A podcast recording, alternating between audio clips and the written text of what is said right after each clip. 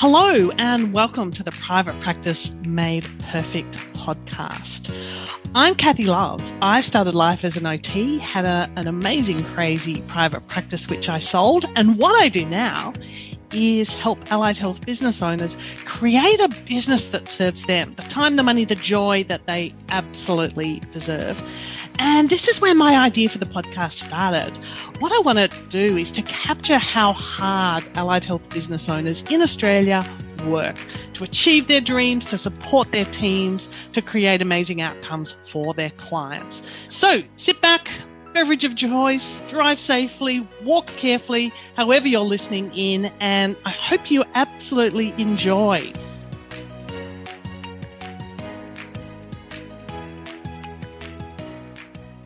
Michelle Moir is our guest on the podcast. Welcome. Thank you so much, Kathy. So lovely to be here. Thank you for inviting me. Well, we've known each other ages, and for ages and ages, we haven't spoken um, other than catching up on Facebook, which we both agree counts, particularly when you're in Melbourne and you've had the last couple of years that we've had. Every single cocktail and yummy plate of food counts. Definitely. So, occupational therapist based in Melbourne, and you are what I describe as a solopreneur. Ah, 100%. Absolutely. Yes, I am.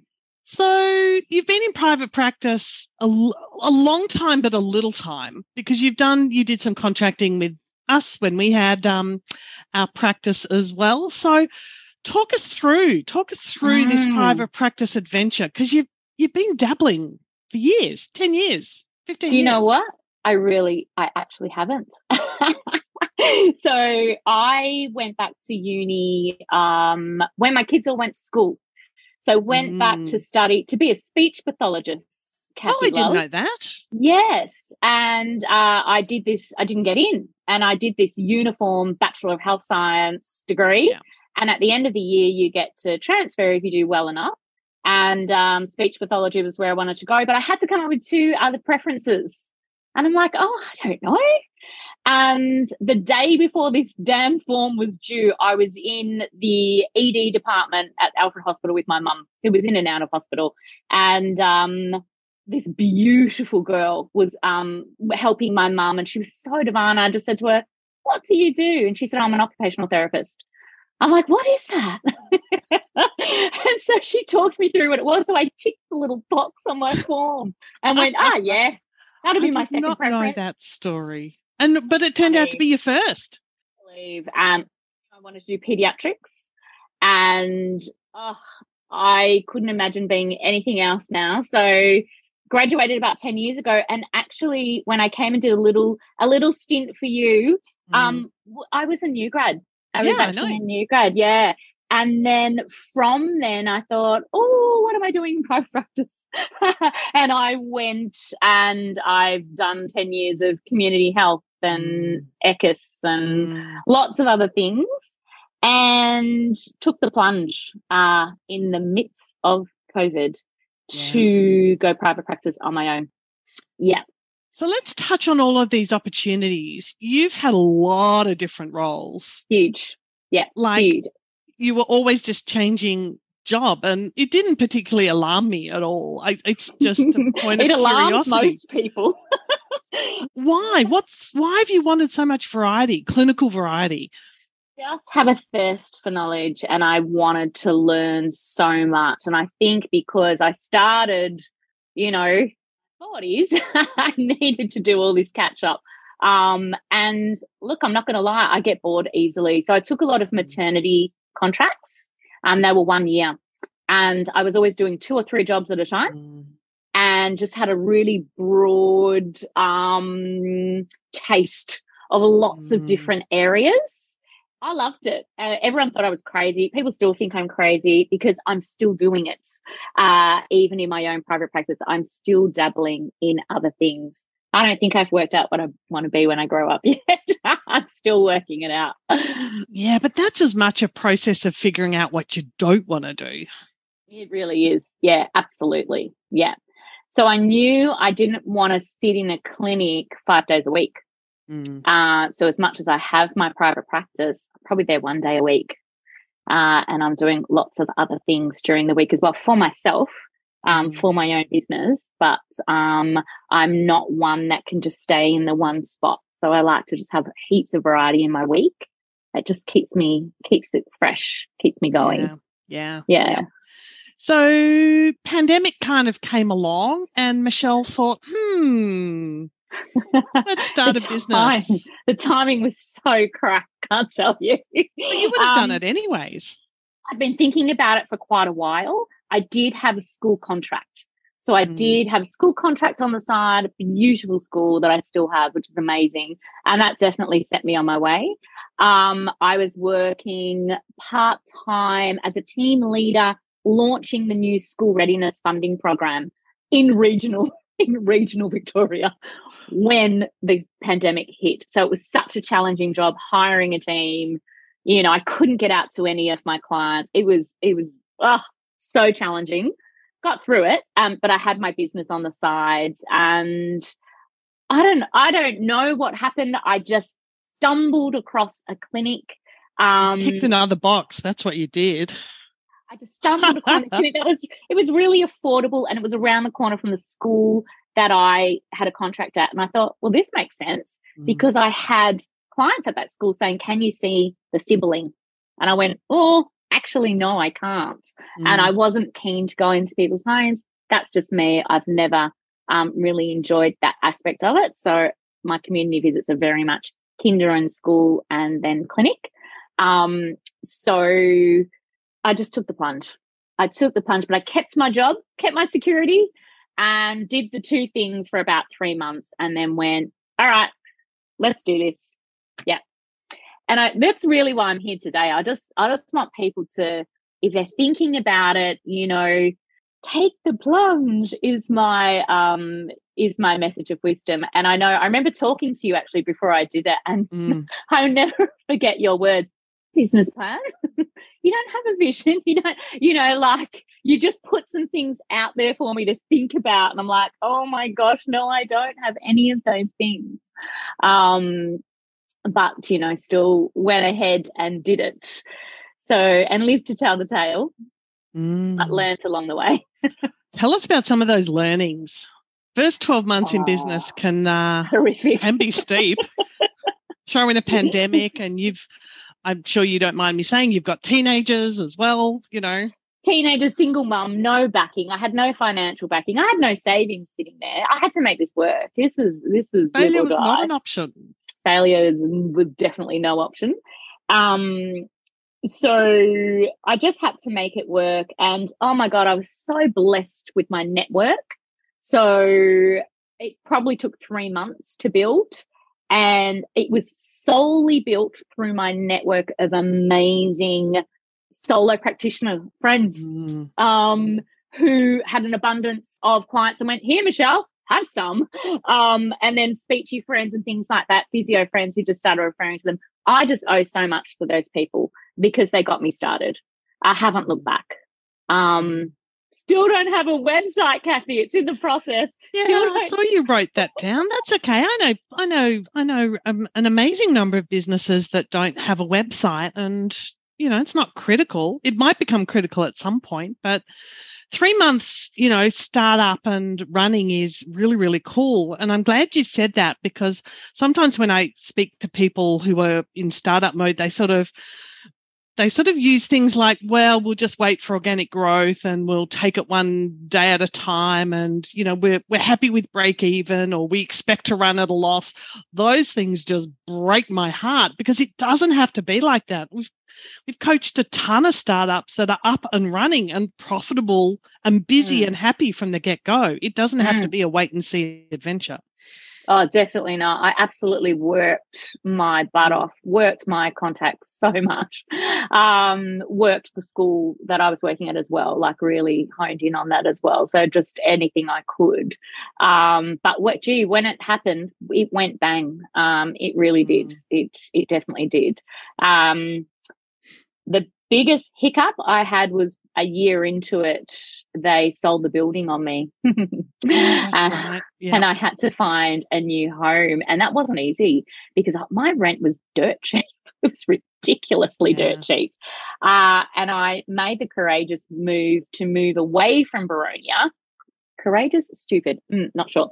Um, and opened in Camberwell. So no contacts there. Um, surprisingly, my clients followed me. I can't believe they did. Love them to death. Can't believe they followed me. Um, but ma- vast majority did. But it was building again, building all those referral networks in a new area. Um, so that's been super challenging, but I'm very happy with the space we're in. Yeah. Yeah. Yeah. Describe the space to us. Oh, it's gorgeous. I love it. Yeah, so I've seen photos was- of it. Yeah, it was a physio um, clinic before me. So it's just one big open space, which I thought, oh, that'd be nice just to have that Mm. whole space to myself. But my business brain did click in and say, not smart, Michelle, because um, you've got opportunities to rent out some rooms and things like that, which is what I was always thinking.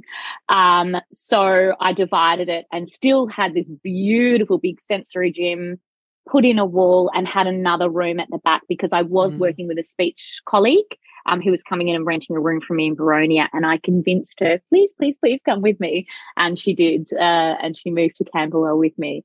Um, so that was amazing. So it's only two rooms, although I've set it up so I could fit in a third room and get rid of my beautiful big sensory gym, but I don't know that I will do that. Um, Yeah. yeah, and it's just I've just gone with a different look and feel. It's I like to call it it's like a little boutique um, allied health business. Um, it's got a beautiful warm feel. The clinicians that work out of that space are so amazing, very experienced. So I am renting out my rooms because I'm barely there. And it's become another side of my business, which I actually want to grow. Um, because I thought, gosh, if I had have had a space like this to work from when I was starting out, I would have jumped at it. Mm. So, yeah, when I'm thinking about growing my business, I'm actually thinking about that side. Um, just making a beautiful hub, a beautiful allied health home for other allied health practitioners to work from. yeah those in that those environment environmental elements and particularly as ot to ot chat here is super important the environment you work from just can make or break your day doesn't it? A hundred Yeah. percent. I had rented rooms previously and, you know, just dibble dabbled over over time, you know, a few Mm. months here or a few months there. Just never enjoyed the space. You know, a little dark, dingy room in a chiropractor office, a little dark, dingy room in a in a doctor's um, practice. They're always too small, no storage, all that sort of thing. So I know what an allied health professional needs. They need space and they Mm. need storage, and um, I want to, you know, light. You know, I want to walk in and Yeah. feel happy to work from there. Um, so that's and that's what I do when I go to work. Every, you know, every day. I'm thinking of a recent chat I had with a recruiter, and I asked, I asked her what are what are you know allied health professional candidates? What do they want? And the first thing she said, without hesitation, hesitation, is a lunchroom, and a and a, and a work environment. You know, a supportive, lovely, physical work environment, somewhere Yeah. to put their hat, their bag. Yeah, mm. absolutely. Yeah, somewhere comfy, somewhere that feels like home. Yeah. yeah. Yeah. Yeah. Oh, that sounds good. That sounds good. So tell us a little bit about why you named the business Hop, Skip, Jump OT. Do you know I came up with that name? I'm just trying to think years ago, years ago, and I'd never used it.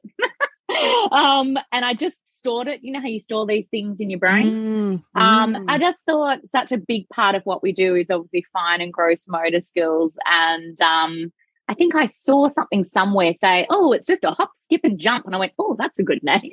yeah.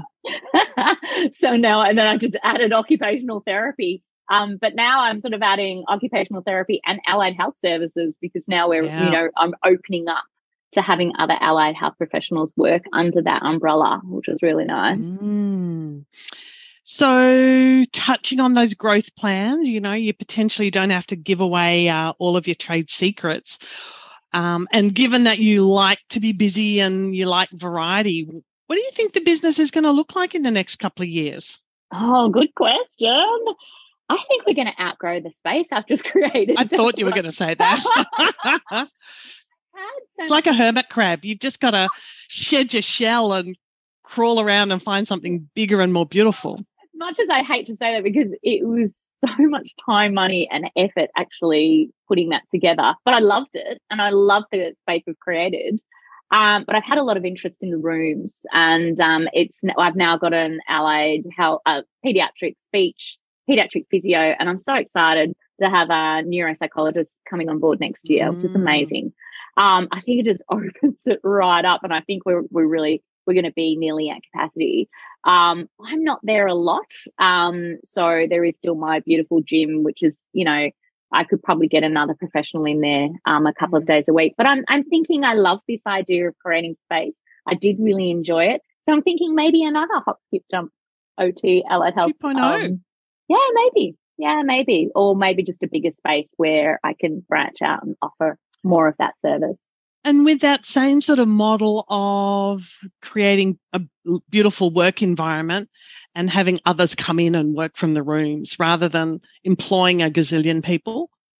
I think so. So I've I've dabbled with the idea of employing someone. Yeah, I'm really set beautifully too. I've got school contracts. I've got so mm. many clients.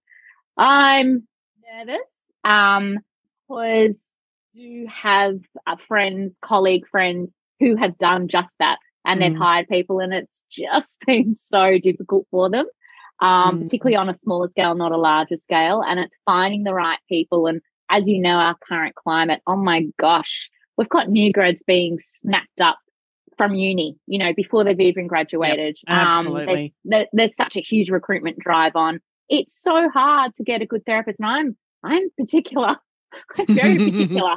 Um, so I'm just sure I want to dip my toe in I'm not saying never, and I could mm. meet someone tomorrow and that could totally change my um, perspective. And I think that's probably what would happen if I just met an yeah. OT or an OT colleague said, "Hey, I'd love to come and work with you." Yeah, I, I would take it on board. But at the moment, not sure. Ask me in two years. Oh, I can't wait that long. I can't wait that long. I don't have that much patience because it can work really well. Can I know, and I've seen it really work. Well. I've seen I've seen both sides. I've seen it work amazingly. And I and then I've seen other people just absolutely struggle. And then when that therapist leaves, they've got all these clients that they just couldn't possibly service. So it creates a lot of headache. Um, it's finding the right people, isn't it? It's finding the right people and nurturing them and making sure that you've got all of that structure in place so that they stay yeah. and you've got a beautiful culture and all that. You know what? In my job, I worked for the NDI, uh, NDIS for nearly two to three years. That was my job nurturing, mentoring, supervision, mm-hmm. training in best practice, all that sort of thing in the early childhood space. So I, have done it. It's exhausting. Yeah. It's so exhausting. I'm not sure that I want that to be my job. Um, but yeah. The other thing uh, that I hear a bit about is um, business owners got a wait list and they've got more work than they know what to do with. And you know, they sort of sometimes think that their first recruit is another allied health professional, in this case, OT. Sometimes when you actually look at it, their first recruit could be, should be, would be some admin support. Right. So I did have this beautiful, beautiful girl. She was my allied health assistant. She did admin and she also helped me run groups. She did my resources and she's gone back to Benalla and had a tree change. Ah, love her to death. She's so hard to replace. So now I just hire casually allied health assistants mm. to help me run groups because I love groups and the clinic's set up so amazingly for groups. So I do have young, actually OT students and things coming in yeah. helping me run groups. So I feel like one day I'm going to get one of these students and go, you know what? You're, You're staying. You're staying. Yeah. But that admin support is makes such a makes such a difference. When I rewind right back to the late nineties, oh my god, that's just a hideous thing to say. Um, I should have got a lot more admin support a lot sooner because it just freed up so much of my time to do other things, not even work things, just life things. Absolutely. And I've made a, a, few conscious decisions. I was at burnout mode not too long ago, mm. actually, mm. and I felt it you know when you can't answer your phone yep you know you're not you're not yep. in a good place Flag. Um, I I had way too many referrals. I, I, I, couldn't answer them because I couldn't fit them in anywhere. Mm. And so I, you know, you sort of take that burden on. Um, I'm much better now. I've set up some systems where you know, there's a message on my phone now which says email me, and I'm much better at answering an email than I am at picking up a phone because um, you can do that really at any time of night. Um, but I was getting too burdened and too bogged down. So I've taken school holidays off. I'm having a refresh. Yay. I'm getting all my admin done, uh, literally as we speak. And next term, I'm doing a four day week. Uh, and I've let let some other things go when we talk about mm. having too many things on. I've I've let some things go um, and and realized the need to breathe. Yeah, really important because for the length of time that it takes you to be burning out, you almost need the equivalent amount of time for recovery. I agree. We sort of yeah. expect recovery, you know, we've just had this four day long weekend and, you know, well, surely that's enough, you know, pick your socks up. Surely you've had mm. a couple of sleep ins, you're good to go again. But the recovery piece is longer and more significant than than that. And I think there's a lot of assumptions that, oh well, a quiet weekend and I'll be back to my old self and good to go on Monday. I don't know that that's the case. I don't think so. I think you need to really recharge your batteries. Um, I try and give myself at least one week of school holidays off. And in January, I barely work. I, I have a good three to four mm. weeks off and just recharge. Um, I think it's really important. Mm. Yeah. And you've got teenagers in your house, and I had teenagers in my house for a significant amount of the time when I was managing my practice, probably the whole lot of the time. And they observe they notice. They do. yeah. They do. I'm uh I've had to fly the nest. Oh yes. yes, I've had to fly the nest. Um one who's bought her own home and, and is out full time. One who just comes back on weekends. She lives in Geelong, so she's mm. barely here. And then I've got my 18 year old son and he's pretty chilled. So mm. he hears about my business, poor love, every night. This is what's happened today. and uh, you know, if it's one of those days and we're having a toast and cheese sandwich for dinner, he's he's fine with it. Um, yep. Whereas I couldn't have got away with that when I had the full household mm. of children. There's no way. So I do have less pressure at home than what I used to have. In the allied health business world, it's harder than you think to stay on top of everything you need to do to run a business whilst being fully present for your team and clients. If you struggle with this, you're not alone. Pretty much everybody feels this way. Some days you feel like you're crossing a decent task off just to be reminded that you then have three new tasks to take at their place. The to do list feels like it never ends. It can be overwhelming doing it all on your own, and that is why we took it upon ourselves to reach out to help you out.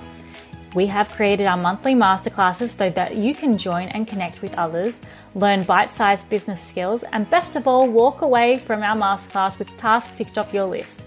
We can guarantee that each session will provide you with at the very least five gems that you can take and put into action right there and then. And trust us, as soon as you hop off our short and sweet session, you will want to take immediate action because that is the effect that Kathy Love and these masterclasses have. Each masterclass tackles a topic that has been niggling in the back of your mind and has moved further and further down your list. However, the sooner you nip this in the bud, the sooner you will free up your time and see the results in your business.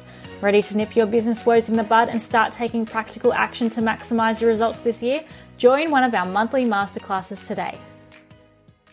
What do you think the kids have picked up from you about running a business? Uh, they've all worked in my business at some point as oh, well. Yeah, absolutely. Running groups or helping. I had, what did I do? I paid my daughter the other week to set up my resources. Sort my folders out, please. Uh, talk about mm. admin assistant. Um, yeah. So I think, I think it's been really positive for them actually. Yeah. They've looked at it and seen how much it's grown in such a small amount of time. I think they see it, it it's all encompassing. It does you know, it does involve mm. a lot of my time. Mm. Um, they've all shown a really keen interest and they're very excited for me and they're excited that it's doing well. And I think it just, they've all got such a brilliant work, work ethic. So, you know, we've done something right somewhere to bring their kids up with such a high work ethic. They're all doing really, really well in their jobs. So that's really nice. Yeah. I take that as a little, a little bit yeah. of a pat here that we've done yep. something right. Yeah. yeah. Yeah. Yeah, it, yeah. Our experience, and my experience, was kind of similar. That um, the kids worked in the business. They understood some elements of the business. It was part of our conversation and, um, mm. they went on and, you know, have had their own businesses for several years now in different Isn't that capacities. amazing? Yeah. Oh, that's gorgeous. Yeah. My son's actually doing a business course at Deakin. so he's very business minded uh, and is thinking of that as a career. Yeah. Oh, so whether or, yeah, whether or not it's the gene pool plus the fact that they have that sort of associated lived experience, don't know, don't know. But it doesn't have so to be a it doesn't have to be a point of tension to be growing a business and growing a family and growing young adults as well. It can it's all ama- hang together. Yeah it's just amazing how well as women we multitask so well. Mm. We do it mm. without even thinking. Mm. You know, mm. we're, we're just incredible at it. You just got to make sure you look after yourself along the way, I think would be the only thing. Yeah. It's easy to get lost. Yeah. How strong is your kind of self care and your commitment to self care? It's getting better. Mm. It, do you mm. know, I'm just coming off a three day detox diet. Fantastic. detox. Haven't had coffee for stuff. three days. It's amazing I could even speak. Well, you're here and you're breathing and you're sounding all right. No, Fantastic. How's that? So trying to get fit, trying to eat healthy, attempting to do some Pilates and yoga. I'm not I'm not good at either. Mm. Um, I'm brilliant at signing up for these things and then going, oh, I'm so bad that at hurt. so bad. My, yeah, um, my eight hundred dollar gym visit. don't do that anymore. I just do that. Come and spend sixty dollars and have a free trial for a week. And mm. then literally I'll do one class. I go, oh, that's so hard. so it's getting better. It's getting better. It's getting better. Doing mm. lots of catch up with friends, as you've seen on social mm. media, lots of wineries, lots of mm. beautiful, beautiful events and things to look forward to. And I think that's the key, isn't it? Just having things to look forward to to get you through some, yeah. sometimes the grind. Yeah. Nice holidays, things like that. And I think uh, committing to that four day week speaks to that. It's uh, I didn't know you were going to say that, but I know so many people that are shifting to the four day week. I love it, and I say four days. It's not like I'm not going to be doing anything on that Friday, yeah. but if I wanted to do a winery lunch, I could.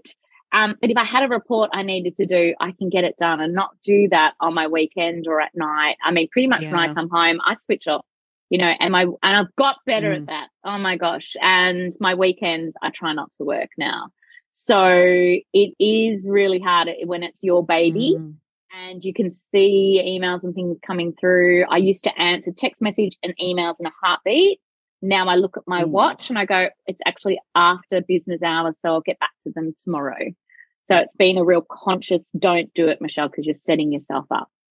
Yeah, it kind of speaks to the boundaries, doesn't it? And then you've got to yeah. you've got to serve your boundaries. You can't just say I'm not going to work in the evenings. You've got to not work in the evenings, and you need a yeah, definitely around that. And the quicker you respond, the faster you build dependency and expectation. That so true. Oh, Michelle will be available. I'll just quickly flicker this. It's ten past nine. You know, I've learned the hard way. There's no question. I've made lots of errors in my first twelve months I was on call for my clients 24 7. It was ridiculous. Mm. Um, I've really pulled it back. Yeah. it's to, not sustainable. You get really sick and then you're no good to yourself, no good to your family, no good to your clients as well. But I think there's many people listening who will recognize that steep vertical learning curve of being all of the things to all of the people all of the time. And that that awareness that just kind of often falls into place that that's not a good thing. Yeah, absolutely. And it's funny, it just you start thinking about it. Oh gosh, don't these people know that it is eight thirty or nine o'clock or ten o'clock at night? Don't they realize it's a Saturday or Sunday? But then I look at my own behaviors, and yes, I've answered them previously. So of course they're going to in, message an email it. or you know ring mm. or you know. So yeah, I've made a very very strong line in the sand now where I just don't. And it's mm. really setting yourself up to take a lifestyle approach as well, that on that, you know, that Friday or that fifth day is it's on your terms. Yeah. You do as much or as little as you want. And um, I think one of the things that we can take away from the pandemic is how important it is to plan things to look forward to, whether it's getting to the hairdresser in daylight, you know, whether it's the wineries, whether it's getting down the beach, it, it we don't have to look forward to the you know six week trip to Europe. We can get mm. excited by that, but there's so many other little and often things that we can look forward to that really support our lifestyles, that brighten us up and improve us as business owners as well. It it just makes such a difference, and um, I really value that time now and planning ahead with catching up with friends and things like that, where yeah. I probably never did before. I was a bit more spontaneous, but now I definitely plan ahead. Yeah. I think now that COVID's finished, you sort of have to plan ahead because everything's booked out. so you've got to sort yeah. a couple of weeks ahead with what you're doing. But I think there was, yeah, you do totally. Oh my gosh. But there was also a phase where it was just too sad to plan ahead because oh, the chances are there were no plans. sideswiped. Yeah, there were no plans for two years. That holiday that yep. went on hold for two and a half years. Planning yeah, sort absolutely. of equal disappointment for a while. Uh, for a while there. Yeah. Definitely yeah, yeah, definitely. So good to be out. Quickly touch wood now. Yes, indeed, indeed. Um, and so you're kind of got a bit of private practice experience under your belt. Um, Post pandemic's all looking good. I'm going to totally change gears, and I really want your honest thoughts on this. Um, and I guess for context, my question is about the NDIS, Michelle. I knew, so, I knew it was going to be. Did you? I knew. I knew. Oh, yes. I so pick my brain about the NDIS. well, I'm always really interested because people don't always say what they think about the NDIS, which I just think is fascinating in the first place. So we've got a change of government. We've just heard yesterday that Kurt Fearnley is chairperson and that there's new members of the board bringing diversity and phenomenal experience into the board. About time. Yeah. Is that your about, is that your your response? About time. Yeah. yeah. Look, they're positive changes. It's going to take a lot, mm. but I'm glad that there are some positive changes being made. Um, I only worked in the uh, ECI units of the NDIS, and uh, gee, it's a tough space. So it's a really tough space to work in. So I'm really conscious when people criticize the NDIS, yeah. their planner and their worker. I worked in that space with those people. And my God, the duress, the pressure, the KPIs these guys are under. Oh, talk about burnout. That burnout rate is high. So I feel for them and something needs to change on that ground level as well as at head office so that they're nurturing their people because they are not nurturing their people mm. and they are mm. losing their people in droves, absolute droves that's my little little spiel. I mean, I still have lots of friends who work in the that space as well. Um, it, it's just very challenging, very yeah. challenging space. Yeah. So if you're going to have a bit of a chat with Kurt over lunch on Friday, maybe down at one of the beautiful Red Hill wineries, um, what would you want to? What would you chat with him about? I'd probably say go and listen to your partners mm. go and listen mm. to your partners like Brotherhood of St. Laurence and um, Link Health Community in Victoria. Listen to them because they're on the ground with the families. So they're the mm. family's voice. Um, go out and visit some families as well. That would be amazing. Yeah. And hear their stories because there are some horror stories out there. Um, yeah, I'd say just get, get, get down to the ground level and see what's happening and what changes do you need to make. Um, NDIS are full of systems and processes. They're over systemized. They're over there's too many policies. It's just they trip over each other, and there's no consistency mm. across the board. Um, I I did a very short stint, Kathy, in national office as their national trainer. I, I lasted three months. Um, yeah, I can't say too much, but all I can say is uh, you couldn't do your left hand couldn't do anything without your right hand knowing, and I, I just could not could not move. Work. Could not I move. couldn't work in that environment where I had to ask permission for everything. It's not how I work. I like to just, mm. you know, go with stuff. Um, there was just so much bureaucracy and so much. Oh, look, I'm going to say crap. Um, Complexity. Let's use complexity. There's complexity everywhere. So it yeah. makes it sense that their systems are conflict are conflicting and complex. And I think because you've got so many different areas, they don't necessarily talk to one another. Yeah. Um, so they could be doing something completely different on the desk next to you, which is an area that you should know what's going on. Um, So so there's all that sort of all that sort of thing, and and just the hierarchy as well was oh, never seen anything like it. Yeah. you may not again by the sound of things. I won't be going back. No.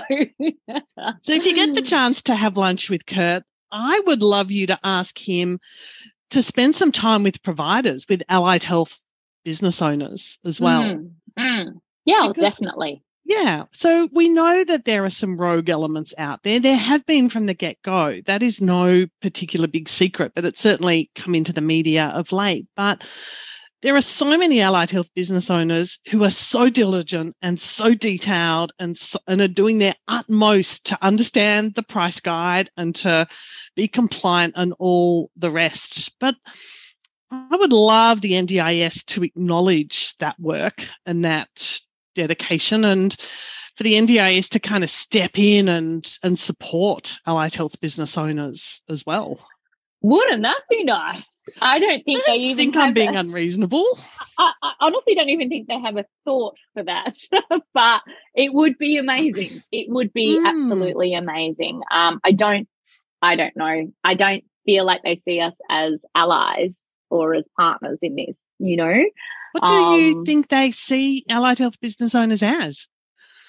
Oh, I think. Oh, should I say? I've it's, got to be it's careful. G-rated. It's G-rated. I've got to. Uh, I've got to be careful.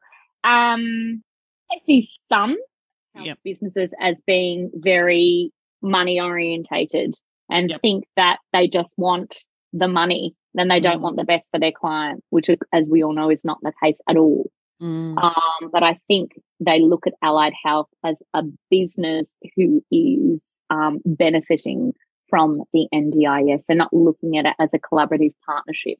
Um, so it would be nice for that to turn around. It Would yeah, be lovely. I think that would be great too, as well.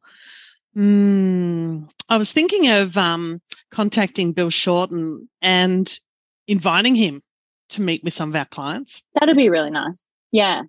I just saw something today and I'm I didn't read the whole article just about Bill Shorten possibly um, adding ADHD to yes. That's now been across that's, my feed as well. I can't yeah. imagine what sort of one liner slipped his lips for that to headline. That's huge. Mm. We've just seen the NDIS double their, um, you know, clients. Um, it's huge. Yeah, massive. Yeah. Oh, well, so if you're looking for some variety, you could uh, pop your name in the hat to join the board or just go straight Never. to the top, Michelle. Never. No interest. Absolutely no interest. None. In fact, do you remember on your um, blog, there was a huge blow up about the price guide? Yeah. Um, about how that um, allied health rate had not changed in how many years. Yeah. Well, guess what I did? What did you do?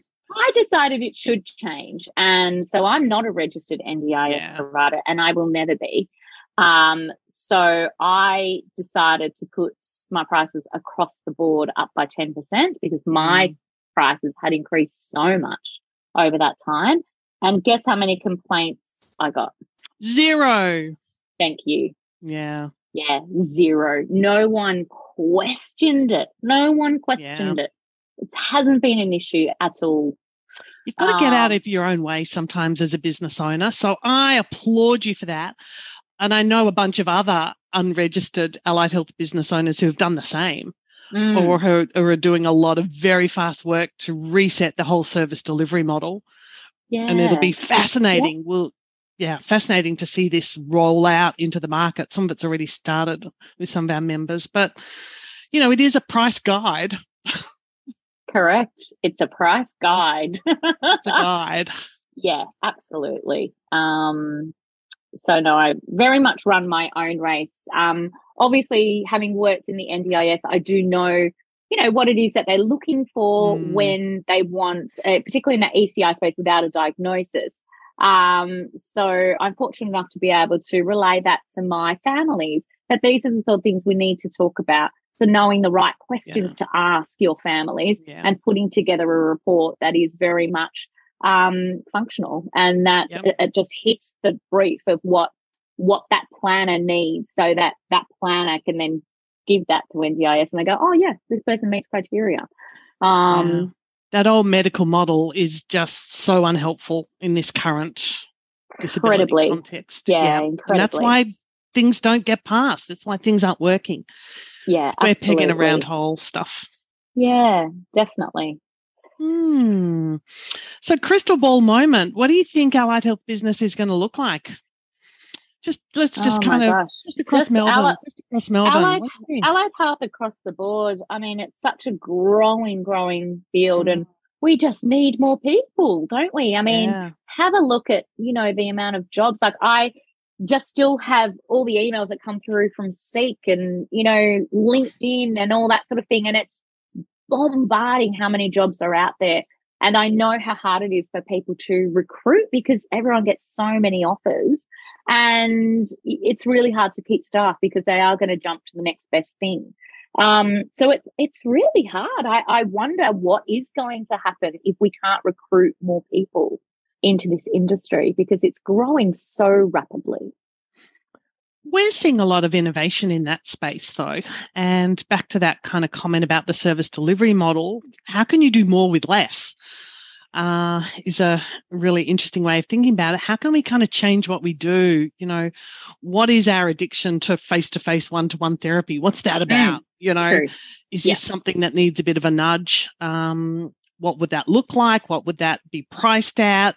How do we achieve more with our clients in in a different sort of model mm. um, how do we make it profitable and interesting and enticing for the business the team and clients so i think it's going to drive a fair bit of innovation as well because it's a pretty long wait for the workforce situation to pick up like that's going to be years and years mm. um, so and when you're looking at, at therapists with two year wait lists and things like that, it's just insane. Um, the community health model work in that scenario where they group their clients mm. and they do, they do group intervention for similar um, you know similar children say for language or for ot um, so that's certainly a model to look at and of course using um, our ahas much more um, productively yeah. than what we do yeah, yeah I see that as a growing, growing workforce. Huge. I think that's a fantastic career opportunity for people. Really it's amazing. Good. I did again a little stint. Um, I've just been doing some lecturing and things like that as well. And one of the courses I was lecturing at was the Allied Health Assistant course. And it was really mm. lovely to mm. see mature age people coming back into the workforce um, and, and looking for a different career. And this is such an amazing avenue for them. And now the government have actually made that course free. So, you know, anyone can go and do that allied health course. And there's so much work so much work. Yeah. It's a great career. Yep, I'm really excited to see that that career progress. And it will. Yeah. Yep. It'll absolutely skyrocket. Yeah, and it doesn't have to have to replace the allied health professionals' work. It's an adjunct too. Absolutely. Not either Definitely. Or. Yeah. Yep. Hundred percent. Yeah. Are you also noticing a whole lot of startups? Like you're potentially out of startup now, maybe, but our phone's ringing so like crazy. many, so many. It worries me a little bit because I'm seeing a lot of new grads going straight into private practice. Oh, That's really? Lots, lots, wow. and lots, and lots, and lots. I have one just across the road from my house actually, and I've been getting some of their clients after they've been to this particular oh. um because they're young. Yeah. I mean, good yeah. on them. My gosh, yep, young, yep, yep opened the clinic, spent a fortune, um, but just don't have the wealth of experience behind them um, because there's no no one else there. It's just a new grad speech mm. and a new grad OT going in together. Um, it does worry me. I feel like there's no way. I only feel comfortable now going into private practice, and that's after ten years of lots of different varied work. So I think um, it is a little bit of a worry, and it's happening mm. a lot. Wow, that's interesting. That's interesting. Yeah, look, the last uh, 12 months we've we've seen more and more startups than ever before mm. and it, it mm. is a little bit seasonal i must admit probably from about august to november time um, That's we get interesting. the call yeah we get the call what's oh, that about well august i think it's november. i think i think it's about well i've sort of done another year as an employee um, I want to get ready to go do my own thing after the kids go back to school or after yes, the Christmas break. Yes. And so they're sort of hunting around, having a bit of a think about what they're going to do and how they're going to do it and what it's going to look like and kind of managing their fear and excitement and all of those things. And so, um, yeah, startup you, season. Yeah, and I guess if you are working somewhere and you know they've got a two year wait list, you would be thinking to yourself, well, mm. hang on a minute, there's enough work for all of us. And there, there 100% is enough work for everybody. Um, and I think if we work collaboratively, I was so impressed when I first started out to have, you know, to have essentially my competition giving me, referring mm. to me and getting me started. I mean, how divine is that? And I think that that just really epitomizes what our industry is. We're a caring industry. We want to help people. Um, and it's a little bit like, you know, the rooms that I'm developing. I want to help people who are just starting out, you know, to have a nice space mm. to work from and not cost an absolute bomb. Um, so strong yeah. relationships don't just fall out of the sky. They're years of work in the making. And that's potentially a point of difference between early career clinicians starting their own business and others with more lived and professional experience starting their own business. And you want to be confident if you're referring clients on that you're referring yeah. on to yeah. someone who is competent in that area as well. I'm a big believer in working in your scope of practice. Mm. My scope of practice is fairly narrow, to be honest with you. It's really zero to eight years. And um, one thing that I have learned is to have a balanced caseload. If you have mm. a non balanced caseload, we've got way too many that are just pushing out of your scope of practice you start to tip the wrong way. Yeah. Um, yeah. So I'm very, very conscious of that now, um, of making sure that I'm within mm. my scope and that I've got a couple that are, yes, definitely challenging me and that I need to do more PD on and, ref, you know, uh, talk to my colleagues and things like that. Um, but I don't, I can't take on too many of those clients at a time um, yeah. because it stays with you. You're always yep. thinking, yeah, how can I yep. help this person? Yeah. And on top of all of that, you've got to learn the business side of things, for one of a better yeah. word. Um, and I, I think people kind of think, well, I got a degree, I'm a great clinician. How hard can it be, the business side of things? Michelle's laughing. It can be really hard. And like they're not necessarily transferable skills. Like you got to get that stuff sorted, or else it's not fun for anyone. Particularly, really... it's not fun for us when you come to us years later and it's a big detangle. I really feel for my accountant. I think when he came across me, he was like, oh my God. but he was a very patient, lovely man and has really helped me get my numbers mm. and my mm. books under control and really helped with the direction of the business as well. Um, but I think you do, you need to have your mentors, you need good people around you. Yeah. I've just got such a brilliant um, community, I think, too, mm. of solo practitioners that I can bounce off. And I know in COVID, oh my gosh, were we bouncing off each other? Because yeah. what are we going to do? you know? Yeah. Um, yeah. Yeah. Because, you know, who knows that um, not all of the money in the bank is yours? Yes, that's been really a hard lesson, hasn't it, Mr. Taxman?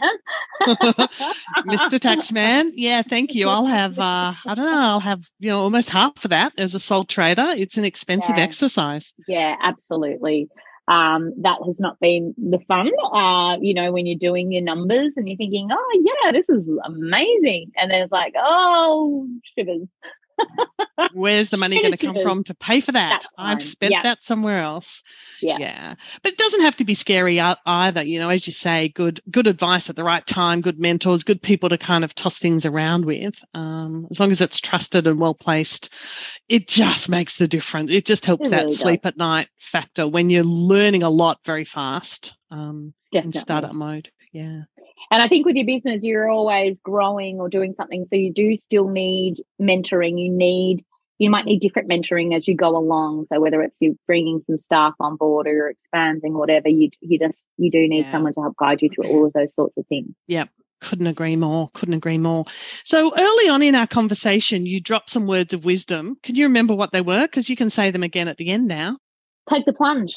Take the plunge. Don't be scared just do it. Just do it. Honestly, you won't you won't regret it. I don't know anyone that has regretted it. Mm. It's amazing to have that freedom to be able to see the people you want to see, to be able to work the hours you want to work. It's so much fun and it's so rewarding.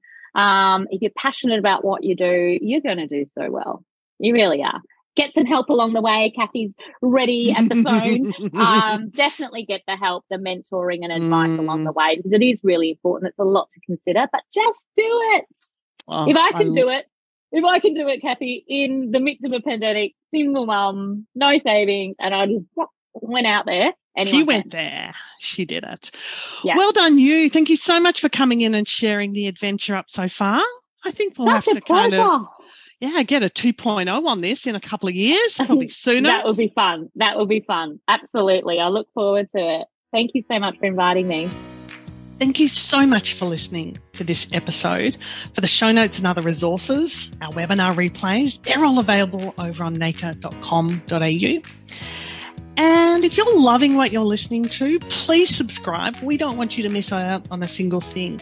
And if you want others to get the same benefit that you've had from listening into these episodes, please share this episode and any of the others forward to any of your other allied health business colleagues. And we are totally here for you. Don't forget for a moment that you can jump on in and book that power call and uh, we can see how we can help you get the best of business done. Looking forward to seeing you there.